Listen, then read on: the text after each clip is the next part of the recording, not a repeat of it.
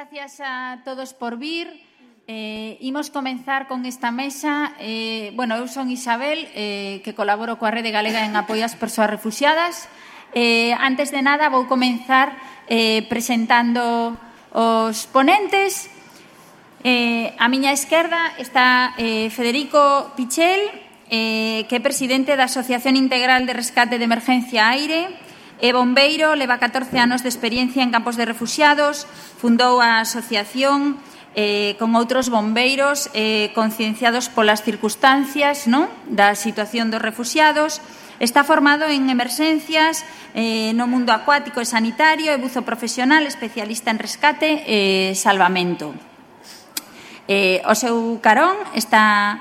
Eh, bueno, ah, bueno, antes de nada, quero desculpar a presencia de Ernesto Maleno, que vichedes no programa que estaba eh, incluído nesta mesa como ponente. Eh, onte tivo un accidente, eh, bueno, ten un esguince e unhas eh, contusións eh, na cabeza que impediron a viaxe e, eh, bueno, mandou a súa eh, disculpa e eh, sinte moito non poder estar aquí. Eh, Ramiro eh, García de Dios, eh, juez eh, de control del CIE de Aluche durante eh, moitos anos, eh, estivo eh, moi cuestionado eh, polos estamentos policiais nestes últimos oito anos, foi, foi impulsor eh, polos dereitos e eh, garantías das persoas migrantes nos CIES. Ten o Premio de Derechos Humanos do 2016 otorgado pola Asociación Pro Dereitos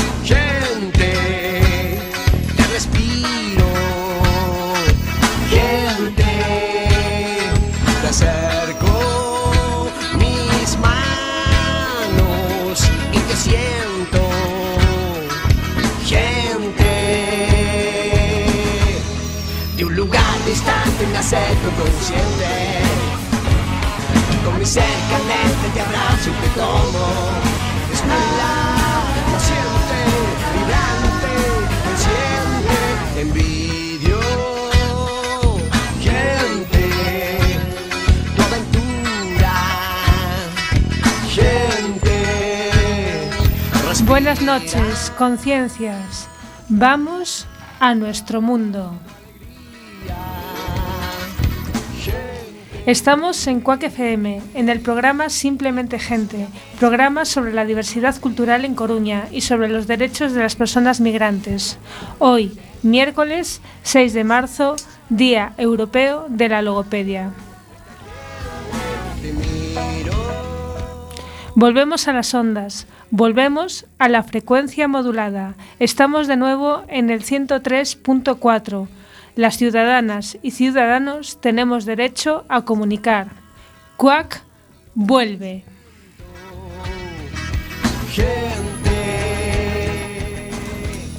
Recuerda, nos puedes enviar tus opiniones y comentarios en directo por WhatsApp al 644 737 303 o por Facebook a Simplemente Gente en Cuac FM.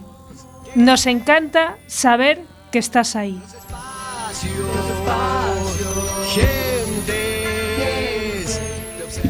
Seguimos denunciando los vuelos de deportación de inmigrantes que realiza Europa por medio de las compañías Air Europa, Aeronova y Swiss Air. No vueles nunca con ellas. En esto no han cambiado las cosas con el nuevo gobierno. Tenemos en control al mago de las ondas, Carlos Reguera. Hola, Carlos. Hola, amigas, amigas. Un programa muy lindo hoy. Vamos adelante. También en control a Rubén Sánchez. Hola, Rubén. Hola, María. Buenas noches. Más allá de las ondas tenemos al señor García. Buenas noches, señor García.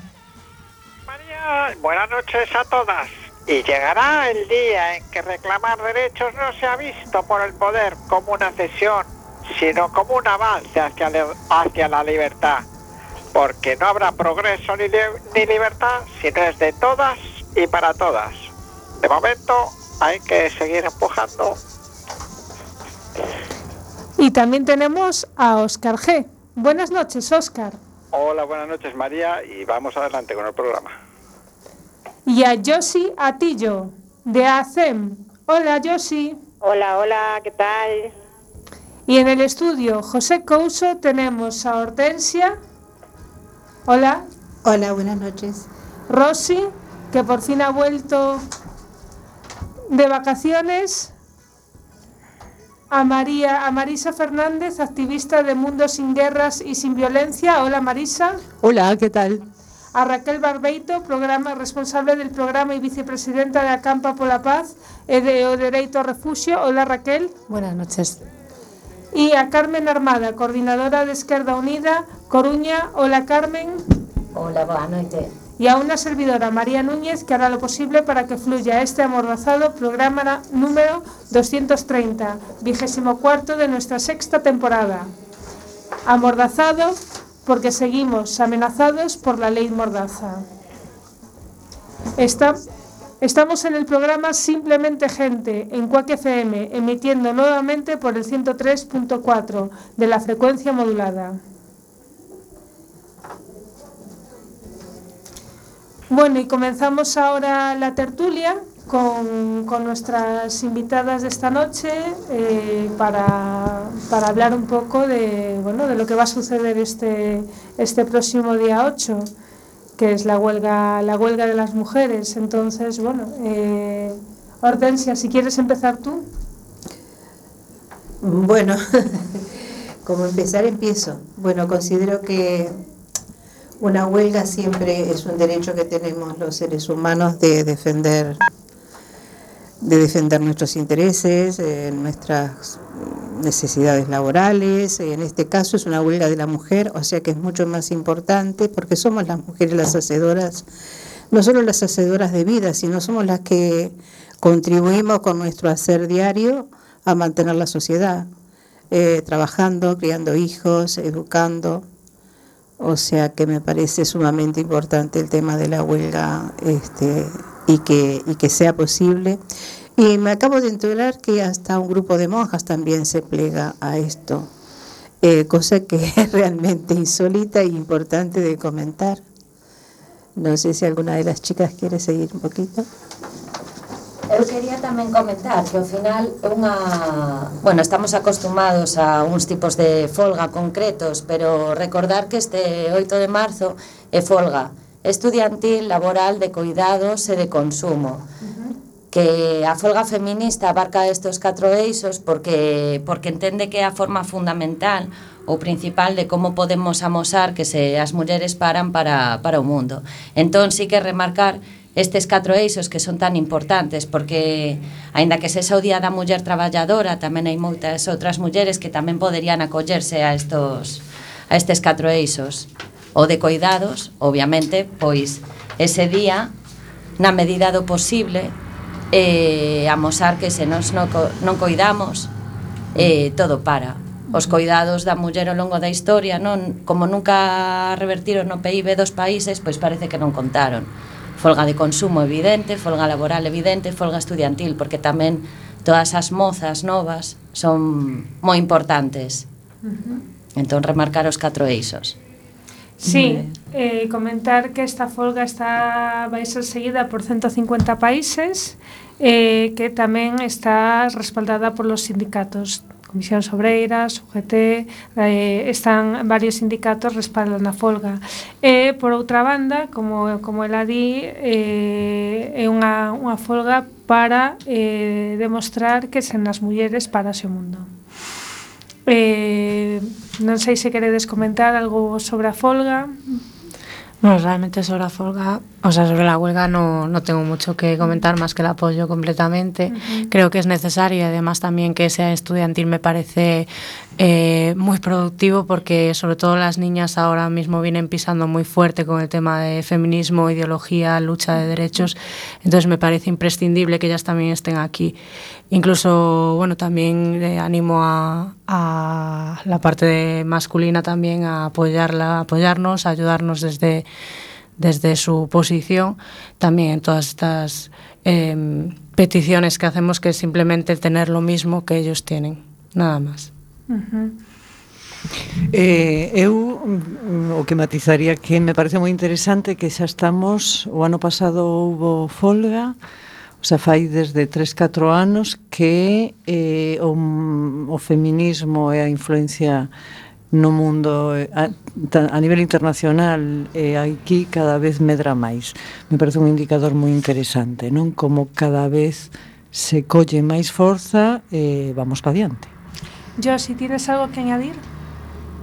Eh, bueno, eh, estaba hablando con el tema de la huelga, que sí que es cierto, la verdad que dejó así un buen sabor de boca en el año pasado, sobre todo eh, aquí en Coruña tuvimos la particularidad que fue festivo y entonces, bueno, nos sumamos a las manifestaciones, pero que no, que no, tuvimos la eh, y discutíamos en el ambiente laboral eh, de si hombres deben hacer huelga, de si no deben hacer huelga, y entonces me gustaría soltar ahí en la mesa eh, qué opinan las compañeras de si los hombres tienen que, de cómo tienen que apoyar los hombres esta huelga del 8M.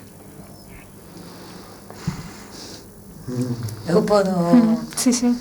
Eh, pois, seguindo os catro eixos, eh, aínda que sexa unha folga na que polo legal ti non podes chamar únicamente a un 50% da poboación si que unha folga das mulleres se perdería perdería sentido se os homes acuden a folga. Creo que a labor dos homes ese día ten que ser para permitirnos a todas as mulleres poder participar. No laboral, pois que eh, teño unha compañeira que outro día comentaba que o seu compañeiro pediu libre ese día para, co, para ir á manifestación. Pois eso obviamente o que non se pode facer cubrir o traballo que podíamos facer ese día as mulleres ou non cubrilo porque a folga o sea, non ten por que ser cuberto o teu traballo pero que os compañeiros te permitan te permitan ese día poder poder ir á manifestación. Nos cuidados pois que os homes ese día todos os días que, que poidan estar na casa coidando das fillas, dos fillos, facendo todas as labores domésticas, eh, non ese día, repito, pero sí que obviamente que non que estemos ese día totalmente liberadas todas as mulleres de todas as cargas que poidamos ter para estar nas rúas berrando polos nosos dereitos. Creo que a labor dos homes ese día, permitirnos ser nós. Uh -huh. Puedo hacer un... Estoy de acuerdo completamente, solo que sí que creo que, que no se debería, o sea, bueno, lo que decías, ¿no? Cubrir los puestos que no se deben de cubrir, ¿no? Me comentabas pero tampoco el facilitarle a nadie el poder ir a la huelga, porque es que debería ser un derecho básico. Si la empresa no tiene a los empleados, pues cierra ese día y ya está. Eh, que, por ejemplo, sí que estoy de acuerdo en que si faltan al trabajo, pues igual si se necesita eh, ciertos cuidados, pues sí que cubran esas necesidades nuestras, o incluso, bueno, si pudiéramos también, si no son cuidados de personas mayores, de gente que está un poco más delicada, pues llevar a los niños a la huelga y eso también sería perfecto y todos en familia y ver que es algo por lo que tenemos que luchar todos los integrantes de la familia, hombres, mujeres, niños y adultos. Y sí que creo que tendrían que apoyar la huelga completamente porque aunque hay más visibilidad si solo paran las mujeres, eh, creo que al final la lucha es de todos. Todos tenemos que estar de acuerdo con esta lucha y con, con esto que pedimos porque al final nos afecta a todos. Y creo que debería ser algo común. Eh, quería comentar también, quería remarcar, el tema, el tema es una huelga de consumo también, con lo cual eh, se trata también de no consumir. Entonces, ¿por qué es tan importante esta parte de consumo? ¿Por qué os parece tan, tan, tan remarcable el hacer una, una huelga de, de consumo las mujeres? Supongo porque así también atacas un poco a lo que es el sistema y consigues que te preste más atención. Es una opinión. Mm. Lo digo porque porque me gustaría Ao final tamén eh, por unha banda, se ese día deixas de consumir, hai o menos unha parte da poboación que, o sea, as mulleres, se non consumes, terán máis doado poder acudir a, as manifestacións, as concentracións, os paros, a folga completa de 24 horas, e por outra banda tamén, porque ao final o feminismo creo que, ao menos ao meu entender, o feminismo é anticapitalista. E entón é a forma de amosar tamén que estamos en contra deste dun sistema que non garante un marco no que as mulleres podamos ser totalmente libres. Entón é unha forma de ir contra o capital tamén, de amosar esta parte. Uh -huh. Penso que, eh, como o último que dice Carmen, creo que é un modo de darlle de decirlle ao capitalismo de darlle un toque de atención, non? Porque, porque penso que o feminismo unha das unha dos seus retos é poder cambiar o modelo no que estamos vivindo, non? E o capitalismo evidentemente vai en contra de calquer eh, avance mm, digo humano xa, non? así. Bueno, mira, yo creo que es importante el tema consumo porque primero no se puede estar, eh, por un lado, da, eh, repicando y en misa, como dicen por ahí. No sé si dije bien el, el, la frase. Eh, o en misa y repicando, es, es lo, lo correcto. Y no tiene sentido, por un lado, salir a protestar y luego quedarse en el bar, donde hay una persona que posiblemente esté trabajando explotada, eh, más horas de las que debe trabajar, a tomarnos las cañitas y las tapitas. Se tiraría por tierra pues lo que venimos reivindicando, me parece. ¿no? Y por un lado, con lo que decían las compañeras, eh, estamos ante un sistema eh, capitalista que es la representación de la opresión del patriarcado y que nosotros también, si nos sentimos feministas, tenemos que, aunque lamentablemente muchas veces no, no nos queda de otra que ser parte de ese juego, en la medida de lo posible ser coherentes y, y, y resistirnos un poquito, ¿no? Eh, yo pienso también que es una manera de, de apoyar a las mujeres que obviamente en cadenas de supermercados, en farmacias, en cualquier tipo de negocios, por ejemplo en los centros comerciales importantes, estas mujeres que pararán algunas, pero que muchas van a trabajar. Y sería genial que no entremos a comprar realmente en ningún lado. También, como dice yo, si en el tema de las cañitas, porque también es cierto, muchísimas mujeres son camareras, este, pero sería genial porque es una manera también de que de que no sé, de que la que está obligada a trabajar, por más que el, el- sabemos perfectamente que la huelga tiene su derecho, que es un derecho que tenemos, pero también sabemos perfectamente cómo funciona el sistema y sabemos perfectamente que eh, se necesita, la mujer necesita ese salario, a veces mínimo que no que solamente es como una ayuda para el hogar, pero es que hay mujeres que viven de ese salario mínimo, ¿no? Y, y sabemos que no van a hacer la huelga. Y a mí me parece que también es un apoyo, no comprar, que sería genial que se notara el no consumo. Vale, muy bien. Pues ahora, eh, siguiendo con el tema un poco de la huelga, eh, como comentabais antes, eh, la, idea, lo principal es conseguir una igualdad, ¿no? Y esta igualdad pasa por eh, acabar con la brecha salarial, que sería uno de los temas más principales que hay ahora mismo.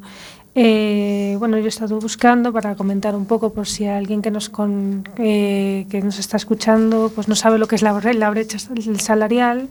Es de acuerdo a Naciones Unidas, por término medio, las mujeres siguen ganando en todo el mundo un 23% menos que los hombres en el mercado de trabajo por el mismo empleo, o dicho de otro modo, las mujeres cobran 77 centavos por cada dólar que ganan los hombres. O sea, esto es porque, bueno, eh, esta diferencia salarial de género se calcula a través de lo que se conoce como brecha salarial, que es un indicador que informa acerca de las diferencias entre el salario de un hombre y una mujer en el mercado laboral, habitualmente como un porcentaje sobre el salario de los hombres.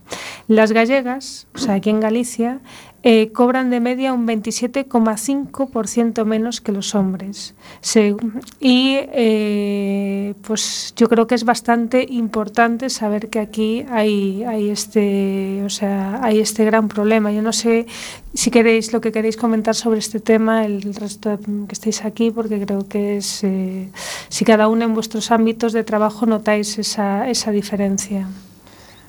Yo que, quizás justo en, en mi trabajo no, pero porque somos mujeres casi todas, eh, entonces sí que no se nota tanto, pero sí que eh, a la hora de buscar un poquito más de información sobre este tema, me chocó bastante que las eh, mujeres que menos, que menos cobran, que tienen un salario que yo considero más o menos normal, ¿no? que son unos mm, casi mil euros al mes, eh, ya es difícil llegar a eso hoy en día, eh, es que en Galicia aumenta de un 23 a un 57%.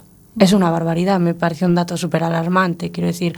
O sea, eh, yo creo que todas las personas, todas las mujeres que conozco a mi alrededor cobran más o menos ese dinero.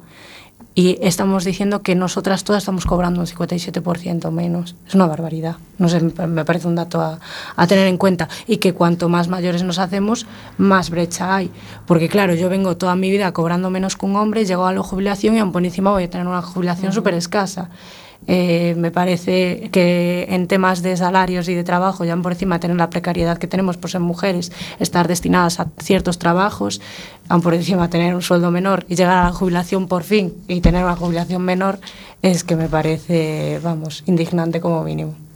Claro, bueno, yo por lo que he leído de los cálculos de Gesta, que demuestran que la brecha salarial aumenta con la edad, intensificándose en las edades donde se concentran la maternidad y el cuidado de mayores, que es un poco lo que comentabas tú, hmm. ¿no? No sé si... Eh, sí, de aquí, eh, xa non recordo, se o escoitaba, non recordo, se, bueno, que decía, pero bueno, se ti miras nunha empresa, non, e miras as nóminas, realmente moitas veces cobran o mesmo, o mesmo traballo, pero que ao final a brecha salarial é moito máis profunda que a nómina ao final de mes. A brecha salarial tamén é o teito de cristal que a mí me impide chegar a un posto de poder. Uh -huh po, polo feito de ser sí. muller, a brecha salarial é que se eu quedo embarazada uh -huh. vou ter moitísimo máis difícil poder chegar a certo posto ou ben despois como vai ser a conciliación, igual a miña xornada ten que ser reducida para poder asumir os cuidados que a outra parte, os homes, igual non teñen que asumir. Ou, bueno, agora xa, xa está o tema das baixas de paternidade, non? Que están por chegar a igualarse de algún modo, pero agora mesmo é moito máis doado contratar a un home que a unha muller, por exemplo, na miña idade que tengo 30 anos, porque eu vou quedarme embarazada, vou ter unha baixa, vou ter que coidar os fillos, ir á guardería, ir a tal. Entón que moitas veces que a brecha salarial non é solo a nómina final de mes, senón tanto os teitos de cristal como os chans pegamientos que tampouco te deixan te deixan subir máis. É o que comentaba a compañeira, non do e a pensión no día de mañá, porque igual eu teño unha dobre xornada o que teño no traballo e o que teño na casa. Entón, que, que é importante eso, de que é nómina, pero tamén é eh, o acceso que temos as mulleres ao mercado laboral. Uh -huh.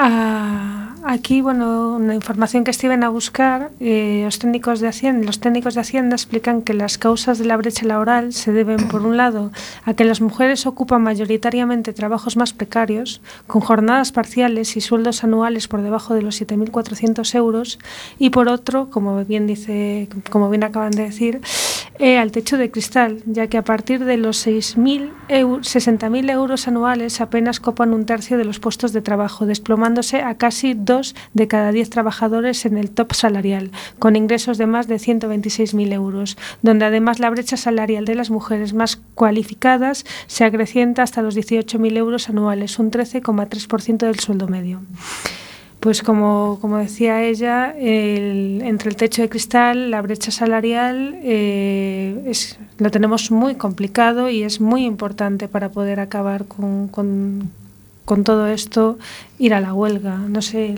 eh, sobre esto. Eh, yo lo que quiero decir, hablando de lo que llamamos ahora eh, el techo de cristal, es que en la edad de las jóvenes, la edad de, de, de la maternidad, digamos, eh, vamos a ponerle entre los 30, los 35 o así, eh, es cuando la mujer de pronto, si se le presenta la oportunidad de hacer carrera en su trabajo, de ascender y todo lo demás, es cuando realmente empieza a estar totalmente limitada. Y eso repercute luego, como a los 15 años o 20 años, porque esta mujer que podía, por su capacidad, por su esmero, por ser trabajadora, por lo que fuera, haber llegado a tener un puesto eh, destacado en el lugar que trabaja o en la profesión que realiza, eh, no, no se ha podido concretar en eso y va a ganar eh, incluso menos de lo que estábamos hablando ahora, seguramente. Y aparte de eso, acarrea la frustración, la frustración de, de, de, la persona de que de pronto estudió o, de pronto tiene un oficio en el que le hubiera gustado llegar a ser técnico en algo y no y ha quedado ahí por el camino porque bueno eh, el tiempo de vida estaba ocupado en atender la casa criar los hijos y mm, por mucho que ahora este creo yo que las parejas jóvenes de pronto están este instrumentando su vida de, de una forma de más compañerismo, de más igualdad, este, también veo que sigue siendo lo mismo. La mujer es la que madruga más para tener los chicos prontos o para tener toda la, comida o adelantar la comida o adelantar la ropa y luego sale a trabajar y vuelve volando y luego si tiene horario cortado, que es lo que otra de las cosas trágicas que yo veo en España, el horario cortado. Pero bueno, sí, en cuanto a productividad estoy hablando, ¿no? No, no, no al, no al comercio, que obviamente, pero bueno, en cuanto a productividad me parece tan desastroso el tema del horario cortado. Este, y bueno, y allá sale la mujer como, como volando eh, en bus, en moto, eh, en coche, como sea, a recoger los niños o no recoger los niños, a llevarlos a la casa de la madre o no llevarlos a la casa de la madre, a hacer la compra, poner la ropa. No, es que esto es, eh, es, es, tal el sistema, está armado de forma tan mal, ya desde, desde entrada, de, de, de, de no sé cuántos años, esto está tan mal que eh, yo espero que estas, a ver, las medidas que estamos tomando ahora de resistencia, de hacer una huelga y de manifestarnos, logren este, cambiar, cambiar. Eh, yo soy autónoma, por lo tanto, mi techo de cristal me lo pone. Eh, entonces no experimento porque tanto mujeres autónomas como hombres autónomos estamos jodidos. Bien. Entonces, en todo caso, lo que sí hay una dentro de ese contexto, pero bueno, abriendo un poco como el enfoque, ¿no? Me estaban viniendo pensando en ello como la cantidad de mujeres que están eh, en la fresa, que están en muchísimas condiciones, viviendo condiciones aberrantes, ¿no? No solamente de violencia económica, que es expresa y clara, de violencia sexual, etcétera, etcétera.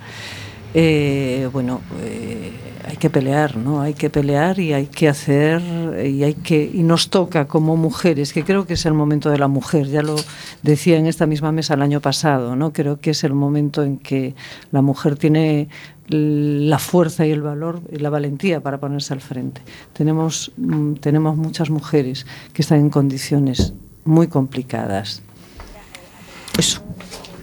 Eh, bueno, hemos hablado ya un poco de conciliación laboral, de cuidados. Eh, yo, la verdad, quería, había un tema que acabas un poco de comentar ahora que me gustaría un poco tratar, porque hay, yo creo que es un poco lo de transversal, el tema de la invisibilización, ¿no?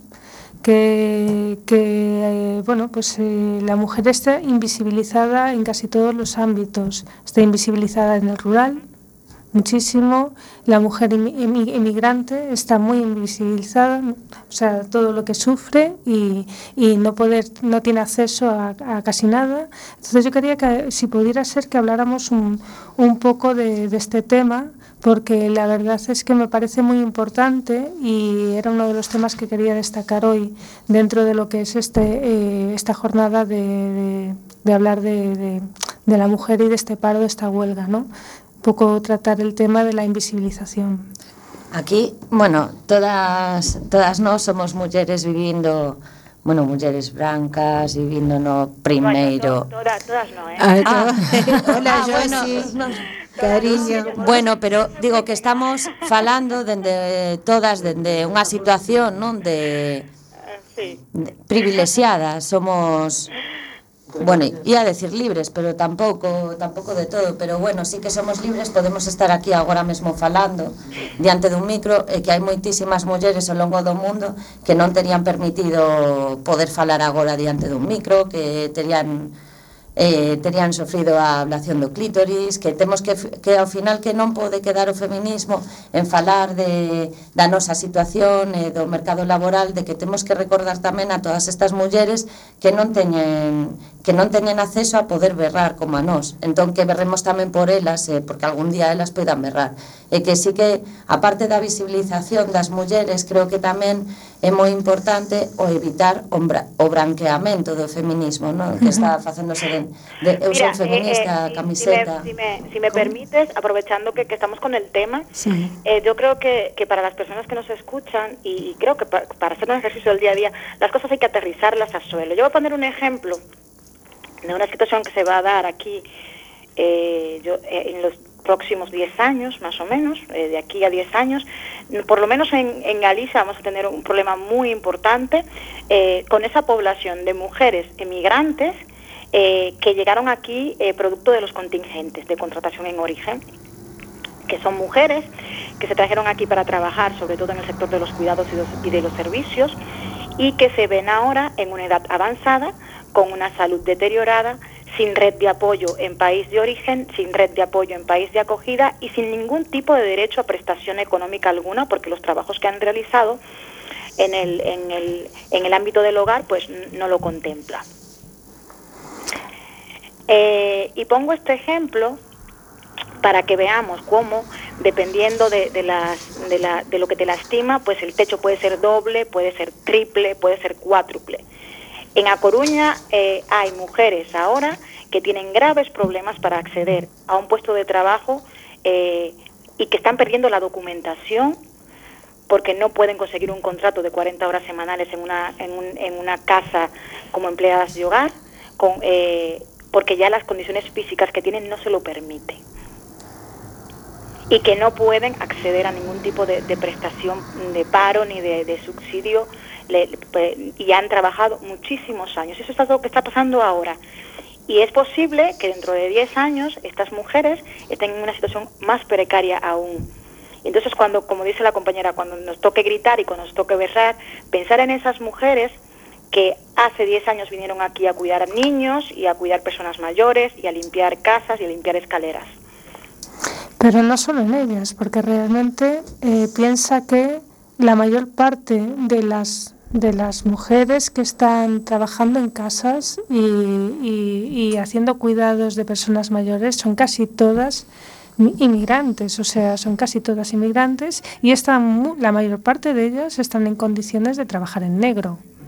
Eso quiere decir que aunque sean jóvenes, aunque no hayan venido desde hace, no, no- sean las que estás comentando tú, sino recién contratadas o están recién trabajando, están en condiciones eh, que, que, va- que van a sufrir lo mismo. Y luego hay otro, eh, se está, está surgiendo un nuevo tipo de esclavismo que son las, las, las mujeres que se quedan en casa todo el día, que las tienes en casa viviendo contigo todo el día, que son mujeres que están en, en una condición prácticamente de esclavas dentro de una casa y que muchas también están en negro sin ningún tipo de paraguas de que luego puedan tener pues su, su pensión o sus cotizaciones o lo que sea y que viven totalmente eh, pues de- dependientes de, y en una situación casi de esclavitud, una esclavitud moderna, ¿no? Sí, yo es que yo creo que eh, hay que organizarse. Es decir, las mujeres que padecen esas condiciones y las que de alguna manera tenemos mayor libertad, que tampoco estamos totalmente sometidas al capital. Aquí si no sales a currar no comes, ¿no? Y si tienes condiciones laborales eh, muy jodidas, te, te tienes que adaptar y tienes que ser sometida, ¿no? O sea que entonces creo que hay que apoyar y hay que y tiene que haber valentía. Creo que el victimismo no nos sirve absolutamente de nada, nos nos nos, nos hace a, victimismo te estás refiriendo a algo que he dicho yo. No, no, no, no, yo sí, no, no, no, no, no, no, no. No, no, son reflexiones. Sí. No, no, no, no, no. No eh, el, el, como tenemos que digo como que el victimismo lo que nos hace es deteriorar, o sea, sacar, sacarnos fuerza, ¿no? Yo, por ejemplo, tengo una madre hermosa que la quiero muchísimo, pero es una víctima y así es su vida, ¿no? Y así la ha forjado. Eso la, la ha deteriorado, ha deteriorado su, su futuro, su mirada sobre el mundo, ¿no?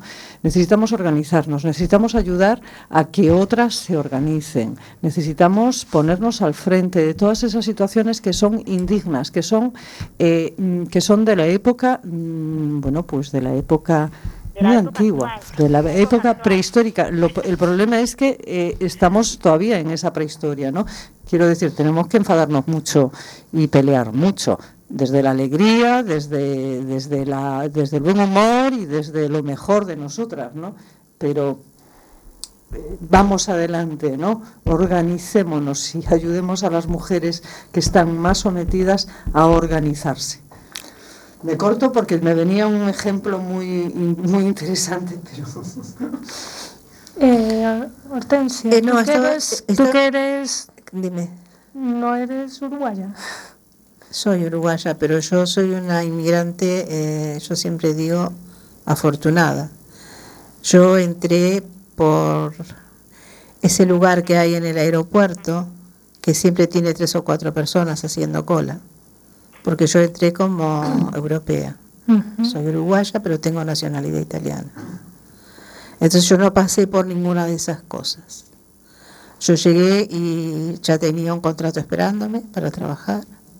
Y mientras trabajé, este, tuve todo legal y tuve- tengo todos los, los mismos beneficios que tiene una ciudadana este, española en cuanto a lo laboral, en cuanto a la pensión, en cuanto a la asistencia médica. Entonces yo no pasé por nada de eso. Eso no quiere decir que no sepa cómo funciona, porque en su determinado momento, a ver, teníamos una asociación de inmigrantes desde, desde que llegamos hace muchísimos años, y porque aparte estoy rodeada de gente que trato y que a pesar de empleadas domésticas, por ejemplo, que de empleadas de hogar, como se dice acá, que a pesar de que está prohibido, eh, se arriesgan a trabajar sin estar aseguradas. Eso es bastante complicado, no solamente por el tema del dinero, sino ni porque cuando llegan a la edad que dice yo sí que tiene razón, porque ya está sucediendo yo sí eso, de, de personas... Está sucediendo y bastante, es Sí. bastante triste. Este, sí, la verdad que sí.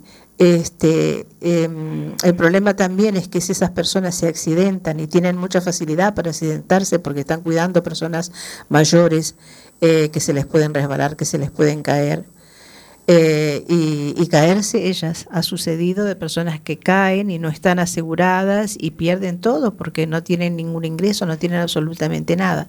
Y aparte, tampoco lo que tiene la empleada de hogar es el, el, el ay, que ahora se me va, este, la paga de, de- de- de desempleo, no la tienen. Esa es una de las cosas que, que las mujeres tenemos que apoyar, que lo consigan, porque no puede ser uno, si tiene determinados meses de cotización, o creo que es un año, no sé ahora, porque yo hace bastante que estoy fuera del mercado, este, puedes cobrar tu paro, pero estas personas no tienen paro se van, eh, están aportando, están aportando, les va a servir para un futuro para su jubilación o su pensión, pero quedan en, nada. Y si quedan sin trabajo, tienen que salir a buscar otro, y así sucesivamente. Las que están trabajando en forma legal, y hay muchísimas, muchísimas que siguen trabajando sin estar aseguradas, y una cosa también es per- la- la persona inmigrante tiene que sobrevivir como pueda. Y hay muchísimos casos también en que tampoco tienen asistencia médica. Porque está la burocracia que existe para conseguir un documento, lo que sea, está el papeleo, está lo que hay que demostrar. Es como el tema, por ejemplo, de, cuando no tienen nada y si tienen un documento legalizado, eh, pueden ir a, a solicitar la riga, ¿no? Bueno, yo la verdad que solicitar la riga debe ser una de las humillaciones más grandes por las que tenemos que pasar los seres humanos. No, y aparte todo lo que te piden para ellos es una pasada. O sea que, bueno, y como siempre la mujer, como siempre la mujer es la más perjudicada, obviamente.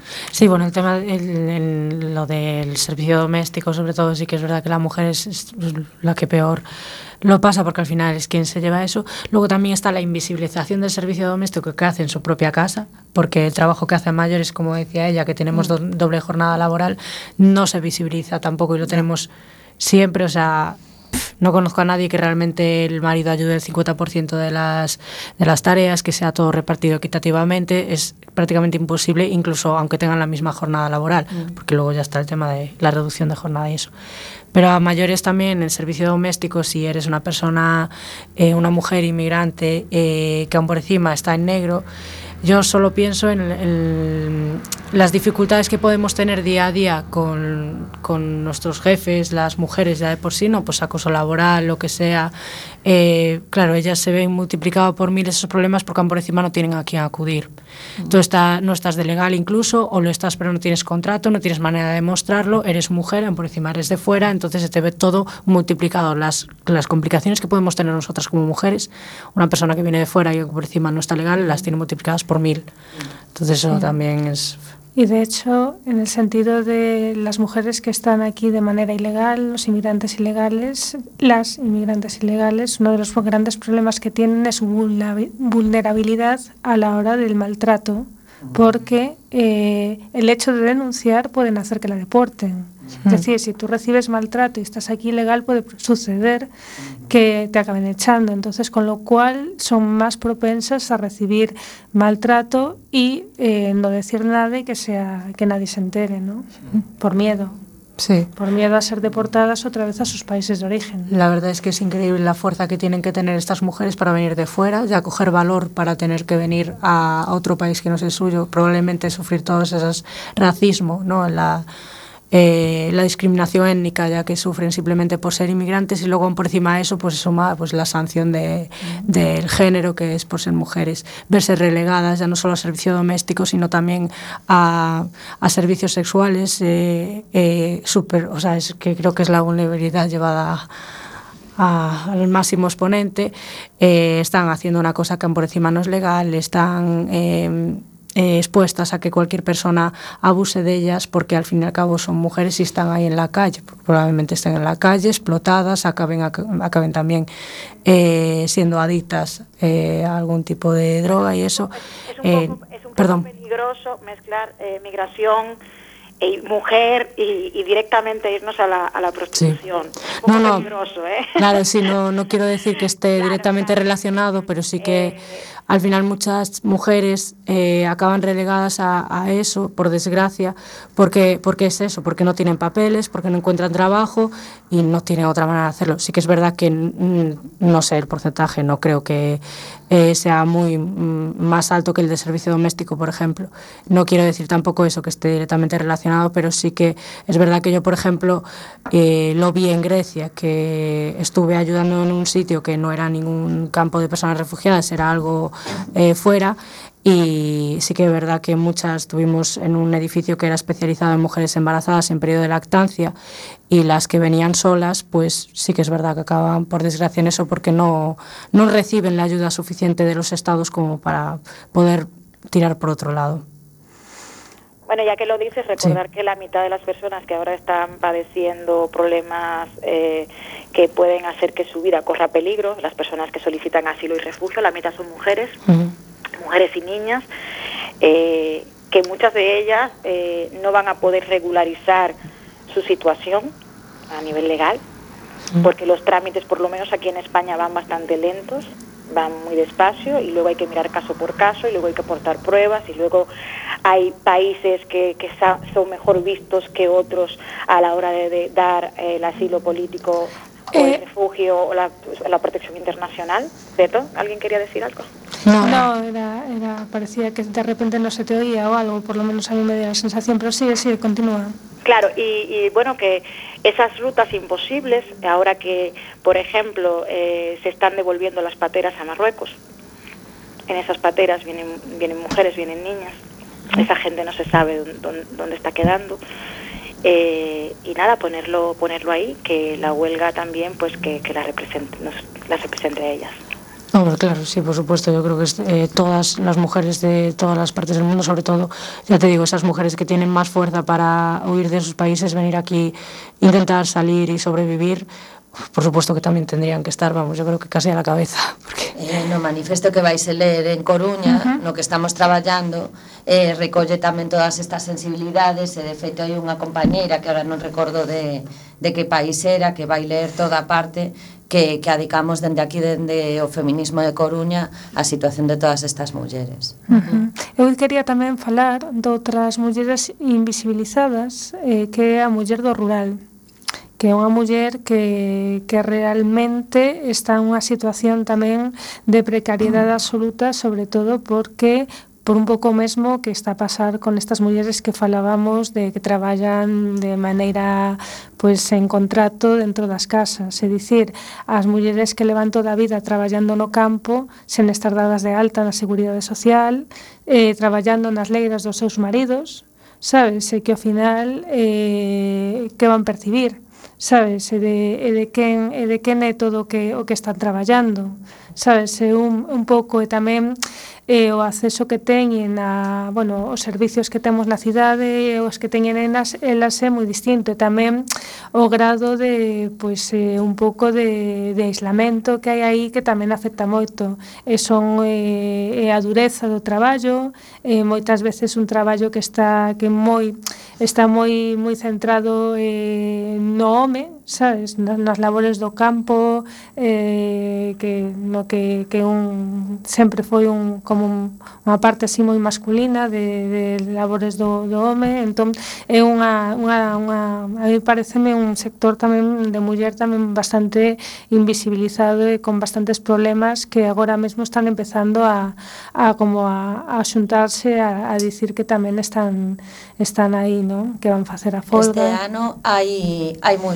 eh, igual que o ano pasado, sí que houve manifestacións en moitos sitios. Uh -huh. Este ano hai aínda máis en pequenas vilas, en pequenos povos que nos está chegando uh -huh. eh, de mulleres de, do rural que están organizándose, porque uh -huh. o movimento feminista o é organizado non é, uh -huh. que están organizándose para facer uh -huh. as manifestacións e concentracións non sei, nas súas vilas. Uh -huh. E non estamos falando de mulleres de 20 anos, uh -huh. estamos igual falando de mulleres de 70 anos que levan toda a vida na leira e que non sabían o que era feminismo porque uh -huh. non lle ponían palabra o que elas pensaban. Uh -huh. eh, o certo é que sí que se está que o feminismo a, a globalización neste caso é algo positivo de cara ao feminismo porque a eh, o, está chegando a cada rinconciño aos sitios onde pensábamos que na, como vai chegar ali as reivindicacións feministas pois hai mulleres que están agora traballando nesto e que están organizadas e creo que eso é moi importante Uh -huh. ¿Queréis comentar algo más? Eh, ¿Algo sobre algún tipo de este tema? No, yo una reflexión sobre el tema de la mujer rural, yo desconozco, ¿no? Digo, ahí, ahí sí, ahí me siento extranjera, desconozco. Este, es una, tengo algunos casos concretos de personas que me han contado cosas, pero, pero sí me doy cuenta este, que es uno de los lugares donde más, eh, donde más ha sufrido la mujer acá en España, ¿no? En las aldeas. Yo creo que sí pero en todos los sentidos, porque generalmente no ha recibido educación, siempre ha estado sometida a, lo que dijo su padre, sus hermanos, su marido. Este, pienso que ahí el tema de- del machismo este, es mucho más, más, más fuerte, que es un sometimiento total, que la mujer está totalmente sometida a lo, a lo, a lo que el hombre decide. Y que Pues igual yo- eh, que yo se ponga... cuando, cuando llegué aquí, Sí. eh, la- la- lo que me solían comentar y Sí. lo que entendía era que Galicia era una comunidad matriarcal desde el rural, donde las mujeres eran mujeres eh, muy fuertes, Sí. dueñas de su casa y, y- y que eran como las que llevaban el gobierno de, de la economía de- doméstica, ¿no? Sí. Luego sí que es cierto que es, es rasgar un poquito más, rasgas un poquito más. Ahí está. Eh, Y una vez que rasgas un poquito más, te das cuenta que todo ese, ese matriarcado Sí. Eh, se, se sustenta bajo las directrices de un hombre de poco hacer. Sí. De mujer que lleva bien perfectamente una leira, mujer que lleva Sí, perfectamente una claro. casa, mujer que cuida a sus hijos, a las hijas de la vecina y al padre de la Exacto. nuera. Sí, exacto. Mira, que querían comentar por aquí algo. No, eh, a ver, la mujer gallega es una mujer, como, como todas, muy sabia. Entonces yo nací en una aldea y eh, bueno, tenía una gran familia de madres que eran todas las hermanas de mi madre, etcétera, etcétera.